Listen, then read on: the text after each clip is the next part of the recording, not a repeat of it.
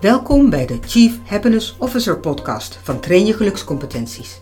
Mijn naam is Veronique Kilian en ik ben uw gastvrouw voor deze podcast. Ik ga in gesprek met vernieuwers op het gebied van werkgeluk.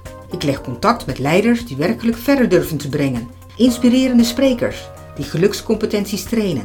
Samenwerkers die teams faciliteren om met plezier te werken. Wil jij werkgeluk vergroten voor jezelf, je team en je organisatie? Ga dan naar trainjegelukscompetenties.nl voor concrete tips, handige checklists en meer best practices. Dit is deel 2 van de Hoppenbrouwers serie. In deze aflevering ga ik in gesprek met Henny de Haas, directeur van Hoppenbrouwers. Luister hoe transparantie van informatie een van de succesfactoren vormt om met plezier te werken als zelforganiserend team. Hoe transparant kan je zijn over salaris? Hoe kan je als organisatie zoveel informatie vrijgeven en toch bureaucratie ondervangen? Welke informatie staat er op zijn persoonlijke visiebord en hoe gebruikt hij dat voor werkplezier, autonomie en verbondenheid? Wat voor systemen hebben jullie of hoe doen jullie dat met de transparantie? We hebben dan een informatiesysteem waar mensen bijvoorbeeld de klanttevredenheid kunnen zien van andere teams. Daar kunnen ze ook de salarissen zien, dus de leidinggevenden kunnen alle salarissen zien, de projectleiders van zijn eigen team. Ook van andere teams? Nee, alleen van hun eigen team. Mm-hmm. Projectleiders die kunnen het wel van de vestiging onder elkaar zien, dus daar wel. Alle leidinggevenden kunnen het wel weer van elkaar zien. Mm-hmm. Alles op het gebied van informatie, of het naar projectrendement is, of betalingen van klanten, of de medewerkerstevredenheidsonderzoeken. We hebben alles in schermen zitten, maar ik kan daar zelf ook zien. Dus ik kan het van de vestiging zien, ik kan het van de regio zien, ik kan het van de projectleider zien, ik kan het... Mm-hmm. Ja, cijfers, wij sturen hier wel heel erg op transparantie, maar ook op cijfers. Ja. Wij houden van feiten. Ja. En teamleden onder elkaar, kunnen die ook elkaars salaris zien? Nee, maar dat weten ze wel redelijk goed. Nee, dat kunnen ze niet van elkaar zien. Ja. Maar er is wel transparantie in functiegebouwen.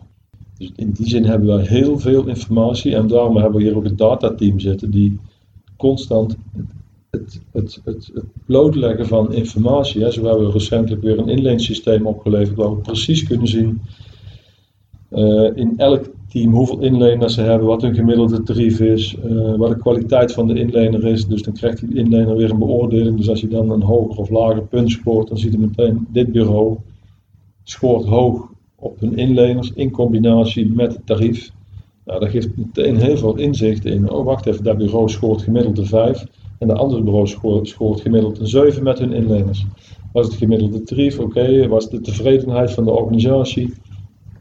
Dus er is ook een heel grote feedbackorganisatie. Bijvoorbeeld ICT vraagt ook een paar keer per jaar aan heel de organisatie uit. Waar zijn jullie op dit moment tevreden over? Waar loopt het tegenaan? Waar kunnen we nog veranderen? Waar hebben jullie last van? Nou, dat geeft meteen een hele lijst van verbeterpunten die meteen aangepakt worden. En zo doet dat bijvoorbeeld het inkoopteam. Die een keer een reflectiemoment van, nou, waar zijn jullie tevreden over? Waar loopt het goed? Waar loopt het niet goed? Dus die feedback, die interne tevredenheidsonderzoek, dat is eigenlijk gewoon toch wel een bepaalde cultuur hier. Gewoon van continu proberen te verbeteren. Ja, meten is weten. En sommige organisaties die laten ook medewerkers zelf mede bepalen wat hun beloning is of salaris is. Daar zijn we hier nu ook mee te experimenteren.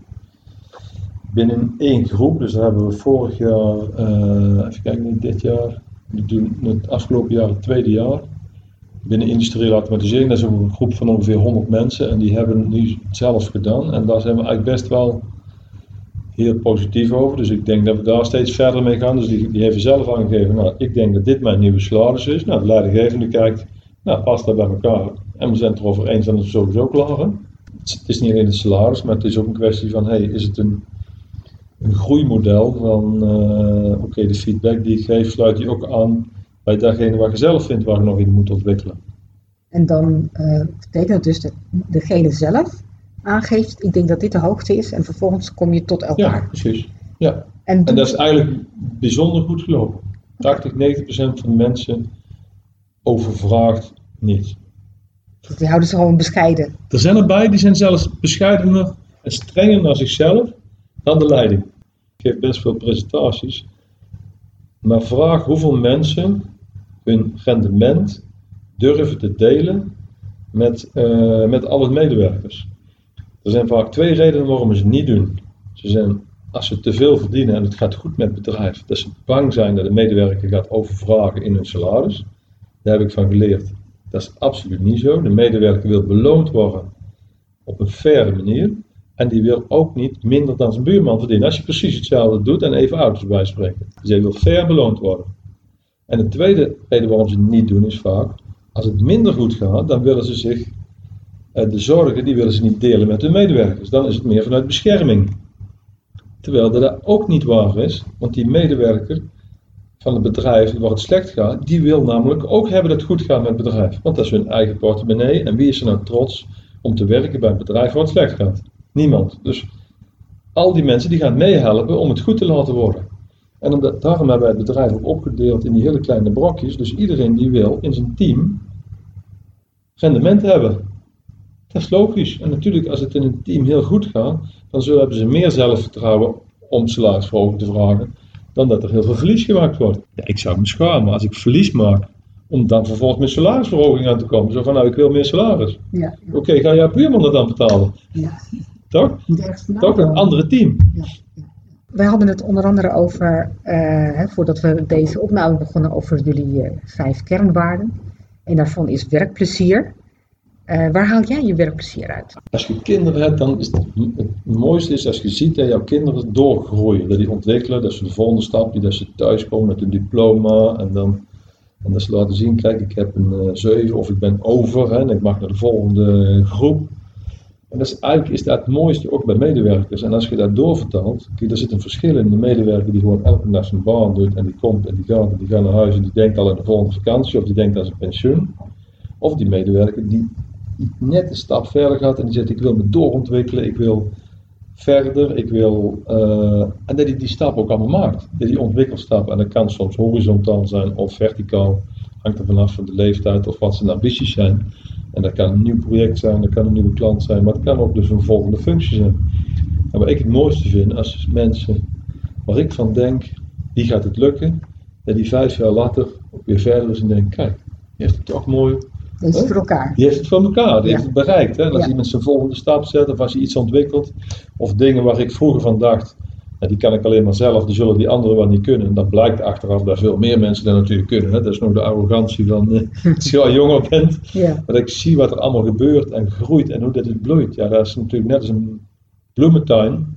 Toch? Je bent in eerste instantie heel hard aan het werk om het allemaal te poten en in de grond te krijgen. En vervolgens begint het langzamerhand te groeien en dan is het natuurlijk genieten. Ja. Dat is een kwestie van bijhouden, het onkruid een beetje weg. En op een gegeven moment, het eerste jaar komen er misschien nog geen bloemen in, maar het tweede jaar, dan begint het al te bloeien en dan komt langzamerhand de tuin tot stand. En dat is natuurlijk bij het bedrijf ook. En ja, dat vind ik mooi. Ja, nou, dat kan ik me voorstellen. Ja. Ja, dat je daar ook heel veel plezier en geluk uit haalt. Als ik naar mijn eigen bord kijk, dan hangen daar de kernwaarden, daar hangt plezier en het werk bovenaan, daar begint het mee. Mm-hmm. En dan vakmanschap, en dan autonomie en verbondenheid. Dat zijn de 3 kernwaarden, laat ik zo zeggen, die in elke baan belangrijk zijn om gelukkig te zijn. Mm-hmm. Want iedereen die wil autonomie. Iedereen die wil goed zijn in zijn vak. Of ik nou in de zorg zit, of ik monteur ben, of telefoniste. Een telefoniste wil ook goed zijn in het vak. Die wil, dat is haar vak, dat is haar professie om mensen te woord te staan, te ontvangen, et cetera. En iemand anders wil mooie installaties aanleggen. En in de zorg wil iemand weer goede zorg verlenen. En de tweede stap is autonomie. En de derde is verbondenheid. Vaak willen mensen toch met elkaar doen. Iets van, er zijn maar heel weinig mensen die helemaal alleen willen werken. Dus die verbondenheid is ook belangrijk. Maar goed, die borden en het visualiseren ervan maakt het vaak makkelijker om dingen te onthouden. Hè? Dus daarom staan er ook heel veel plaatjes op. Daar streef ik altijd naar. En er is ook een spreekwoord dat zegt, één beeld zegt meer dan 1000 woorden. Dus, en als die woorden er nog aan toegevoegd worden, dan... En daarom probeer ik ook altijd plaatjes te introduceren die op andere plekken weer terugkomen, die een soort drager worden van een bepaalde en een betekenis hebben van iets wat we willen bereiken. Als we een beeld kunnen vinden waar ergens bij past en we zorgen dat dat beeld voortdurend terugkomt, dan associëren mensen er voortdurend met dat vooral wat erbij hoort. Hè? Dus dat is de truc van mij om die beelden te vinden en door te vertalen en door te geven aan anderen. Dat ze plaatjes hergebruiken en ook, zij dat ook gaan gebruiken. Maar ook ja, grafieken natuurlijk, cijfers. Het zijn 5 kolommen. Ja, precies. Dus het begint met medewerkers, dan duurzame relaties met klanten en dan verbeteren en dan resultaat en doelgerichtheid. En dan komt de 5e, weerbaarheid. Kijk, die eerste begint eigenlijk met de goede mensen, het goede team, de goede inrichting. De tweede is duurzame relatie. En waarom duurzame? Kijk, we streven natuurlijk naar terugkomende klanten, dat wil elk bedrijf. En de derde is verbeteren en vernieuwen. Dat is eigenlijk meer van hoe laat ik die twee, dus klanten en medewerkers, zo slim mogelijk met elkaar samenwerken. Dat is eigenlijk processen, verbeteren, vernieuwen. Dus er moet zo weinig mogelijk leiding tussen zitten, zo weinig mogelijk bureaucratie. Zodat die klant zich snel geholpen voelt. En de 4e is, en dat vergeten heel veel bedrijven, is resultaat en doelgerichtheid. Het lef om te zeggen, dat is waar we willen bereiken. Dit is wat we willen doen. En dat kan op allerlei vlakken. Dat kan op het gebied van klanttevredenheid, dat kan op het gebied van rendement, dat kan op het gebied van groei, dat kan op het gebied van kwaliteit, dat kan op het gebied van type klanten, dat kan op het gebied van markt. Het maakt niet uit. Resultaat en doelgericht. En dan komt de laatste, en die zit achter het is-teken, en dat is weerbaarheid en waardecreatie. Dus als we al die 4 dingen daarachter voor de S-teken goed doen, dan komt de 5e. En dat is weerbaarheid. Want als wij de goede mensen vinden, de goede klanten, we hebben slimme processen en we zijn heel doelgericht, dan lukt het ons. Mm-hmm. En wat is dan de belangrijkste resultante? Dat is eigenlijk vertrouwen. Mm. Vertrouwen van klanten, vertrouwen van medewerkers, vertrouwen in de toekomst en dan creëren de continuïteit en weerbaarheid in goede en in slechte tijden. Ja, dus je stuurt echt op vertrouwen. Daarin. Absoluut. Ja. En eigenlijk in die 3e doelstelling, daar zie je dan de zelforganisatie terugkomen. Hè? Dus zo min mogelijk administratie, zo min mogelijk leiding, alles wat overbodig is. En maar dat is bijna, want ik weet dat jullie een soort aanhanger zijn van lean samenwerken. Absoluut. Hè? Dus slim werken. Zou je dan zeggen, slim werken is zelforganisatie? Wat is het verschil daartussen? Ik denk dat het heel vaak synoniem is. Ja. Maar slim werken is ook op elkaar ingespeeld raken. Kijk, want 5 mensen samenvoegen is niet hetzelfde als een team van 5 mensen. Nee. Het team van 5 mensen raakt op elkaar ingespeeld. He? De telefonisten hier, die hebben weinig leiding nodig. Waarom? Dat is een team waar op elkaar ingespeeld is. Zetten we er gewoon 5 telefonisten neer die we even overal vandaan halen, dan is dat niet meteen een team. Hij heeft in het begin nog heel veel hulp nodig. Hulp nodig bij het vaststellen van de regels. Zo doen we het hier bij Hoppenbrouwers. Oké, moeten we het zo doen? Oké, moeten wij met elkaar afspreken wanneer? Prima, stemmen jullie met elkaar af de vakantie. Oké, als de ene niet mee wil bewegen met de andere, dan zal je op een gegeven moment uit de groep gelicht worden. En als de ander zegt, nou als ik dan vakantie pak en die, dan kunnen ze allemaal met elkaar organiseren.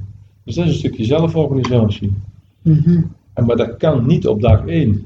Dat zou wel heel knap zijn. Dus een team moet ook op elkaar ingespeeld raken. En hoe doen jullie dat? Dat is door de leidinggevende die erbij zit. De leidinggevende die helpt mee, absoluut. En door gewoon ze de tijd te geven, maar ook de richtlijnen zoals we dat willen.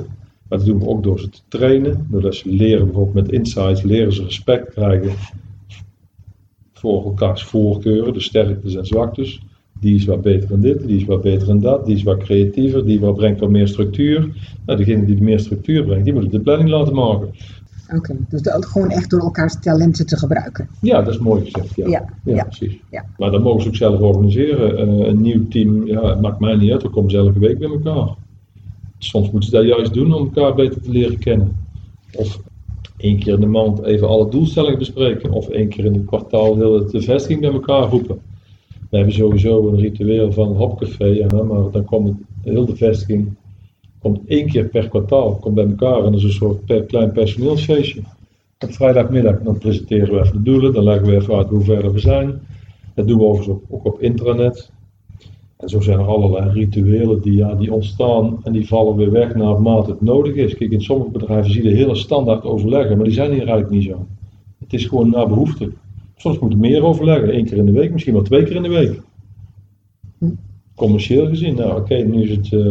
maar meer crisis, dus we moeten extra hard werken om de omzet vast te houden. Dus dan gaan we wel vaker bij elkaar komen. Als het rendement even niet goed is, komen we daar iets vaker bij elkaar. Als de werving even terugloopt, gaan we een weekly stand organiseren rondom de werving. Dus de rituelen, de overleggen, organiseren rondom de behoeften. En gethematiseerd, niet standaard een standaard overlegje. En alle mensen erbij die nodig zijn om dat resultaat vooruit te brengen. Moet er iemand van PZ bij zitten, zit er die bij. Hebben die niet nodig, zitten die niet bij. We gaan niet onnodig mensen uitnodigen. En bezigheidstherapie... Jullie hebben geen standaard maandagochtend managementteam vergadering? Nee, we hebben wel 1 keer in de 2 weken directieoverleg en daar kan van alles voorbij komen. En soms hebben ze daar wel, hè? Dat maakt mij niet uit, maar ze mogen het afschaffen, ze mogen het elke week doen, elke 2 weken. Soms is het een praat-sessie van een paar uur, soms hebben we een thema op de agenda. Zou je iets nog willen vertellen over jouw board? Hier staan alle aspecten van een organisatie op, over de medewerker, over de klant, het verbeterproces, de doelgerichtheid. Er staat bijvoorbeeld iets op over lokale geworteldheid. We hebben 12 vestigingen nu. En wij vinden dat elke vestiging lokaal geworteld moet zijn. Nou, dat staat hierop, die lokale geworteldheid. Die staat ons lange termijnplan op, hè? Ons omzetscenario waar wij denken naartoe te groeien. Hier staan de kritische succesfactoren voor continue en autonome groei. Hè? Dus hier staan heel veel indicatoren op die, als je ze individueel bekijkt, allemaal heel logisch zijn. Natuurlijk de 9 belangrijkste risico's van Hoppenbrouwers. Wat doen we om crisisbestendig te zijn? Hoe ziet er ons personele plan uit? Ja. En dit vraagt wel elk half jaar om een update. Hè? Maar de eerste keer was dit echt heel moeilijk. Ondanks dat we toen ook al een bedrijf waren. Ja? Ik denk, wat moet ik hier nou toch ophangen? Ja? Ja, echt. Ik ben met een leeg bord begonnen en ik denk, ja, wat ga ik hier nou eigenlijk ophangen? Maar dan zie ik ook altijd bij degene, de vestigingsleiders, de directeur in het begin, doelstellingen maken. Dat is moeilijk, hè? Ja. Dat is echt moeilijk voor mensen. Ja. Uiteindelijk is het ook niet moeilijk, maar anders gaan ze toch heel erg intrinsiek op hun intrinsieke doelen sturen. En als je de doelen expliciet maakt en ophangt, gaan mensen erin geloven, kunnen ze herkennen, dan gaan ze bediscussiëren en dan krijgen ze reflectie op die doelen en langzaamaan gaan we allemaal dezelfde richting in werken. Mm-hmm. Er moet iets over mensen hangen, mm-hmm. Jouw eigen medewerkers, er moet iets over klanten hangen. Ja, ik vind over verbeteren en dat mag ook over resultaat en doelgerichtheid. Er is wel een format. De vooruitgang moet zichtbaar zijn. Het moet bespreekbaar zijn met een grote groep. Okay. Het moet geschikt zijn om nieuwe mensen mee te nemen. Het moet geschikt zijn om te laten zien waar de voortgang is. Het moet geschikt zijn om in een kwartiertijd de visie en de richting van het bedrijf uit te leggen. Het moet iets reflecteren over wat mij bezighoudt. Waar ik mee bezig ben. Dit is niet een plaatje van de afdeling communicatieshow. Nee, precies. Dit zijn jouw dingen. Precies. Ik moet er dus zelf ook aanpassen. Ik moet het zelf maken. Ik moet ermee bezig zijn. Ik moet het niet iemand anders laten maken. Alle risico's van de organisatie die zijn benoemd. Die hebben we uitgefilterd. Dan hebben we net zo lang gezegd. We zeggen, dit zijn de 9 belangrijkste. En die blijven daar hangen. Net zo lang tot ze allemaal op groen staan. Mm-hmm. Maar het blijven risico's. Ondanks dat ze misschien weer op groen staan. Het zorgt ook voor vasthouden van dingen die ik denk, nou, die zijn belangrijk. Nou, ik kan me voorstellen in ieder geval een richtlijn is over informatie. Die moeten ze op orde hebben. Hè? Maar dat doet het datateam. Mm-hmm. Want die verzamelt alle informatie voor hun. Oké, dus er is gewoon een apart team die dat beheert, zou ik maar zeggen. Ja, want het team richt het alleen maar in. Kijk, de maandcijfers die zijn 3 dagen na de maand afgelopen, zijn die daar beschikbaar. Die hoeven ze zelf niet te maken. Die krijgen ze in de mailbox. Maar ze moeten wel bijvoorbeeld projectresultaten, waar ze zelf verantwoordelijk voor zijn, die moeten ze zelf natuurlijk inschatten. Daar kunnen wij niet, wij kunnen niet inschatten hoe ver het project is. De bonnen die gaat geautomatiseerd. Alleen het enige wat ze nou moeten doen, is zorgen dat er wel op tijd gefactureerd wordt. En als gefactureerd wordt, zit het in het systeem. Dus hoeven ze niks meer te doen. Als ze uren boeken, zit die in het systeem. Als ze materiaal bestellen, zit het automatisch in het systeem. Dus tot het systeem goed werkt, ik moet zorgen dat het systeem goed werkt. Dus ze hebben geen extra administratie? Ze hebben geen extra administratie, nee, want ik wil geen bureaucratie. Ja. Het moet zo zijn dat het werk wat ze doen, dat het meteen bijdraagt aan de informatie. Niet nog een apart lijstje voor de administratie. Ja, niet nog een keer 1 keer in de maand al die uren inleveren. Nee, dat gebeurt elke week automatisch. Als iemand een uur op een bon schrijft, staat die ook meteen op hun weeklijst. Het enige wat ze dan moeten doen is de vrije dagen nog even toevoegen, want ja, die komen er niet automatisch op. Wat heerlijk. Op het moment dat iemand vergeet zijn urenlijst in te leveren, dan krijgt hij vanuit het systeem geautomatiseerd een bericht. Hé, die loopt achter. Maar daar hoeft niemand op de knop te drukken, dat gebeurt geautomatiseerd.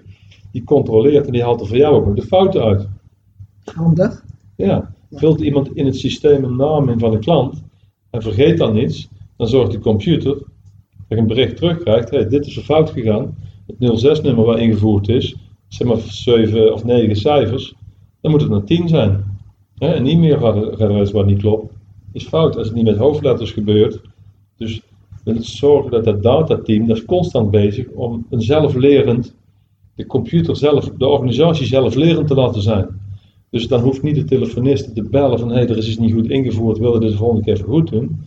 Dus er zit een heel groot zelflerend systeem in, je bedrijf, vanuit die computer al. Ja, nou ik kan me voorstellen dat dat echt ook een van de cruciale succesfactoren is.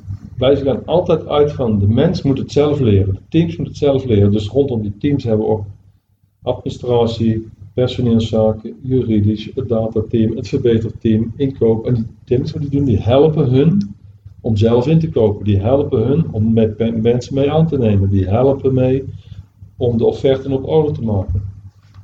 Dus daarom tekent die projectleider ook altijd zelf. Die tekent zelf zijn offerte en niet de directie waarbij staat behandeld door de projectleider. Nee, hij tekent hem, hij is verantwoordelijk en hij ligt ervan wakker als het niet goed is. Ja, ja, want dan kan je natuurlijk ook met verlies eindigen. Want dan, ja, dan heb je het zelf gedaan, zou ik maar zeggen. Ja. Ja. Zelfmanagement is ook heel belangrijk om mensen alle informatie te geven, maar ook alle vaardigheden. Kijk, want wij zijn nou het essentiële verschil vaak tussen, in de top hebben ze alle informatie. En ik zorg dat iedereen alle informatie heeft. Daarmee kan iemand net zo'n intelligent besluit nemen als ik het neem. Want als hij alle informatie heeft, dan zal hij waarschijnlijk tot hetzelfde besluit komen. Want hij heeft niks met iets, ik ben daar niet bijzonder in. Maar ik heb nou juist toegang tot alle informatie.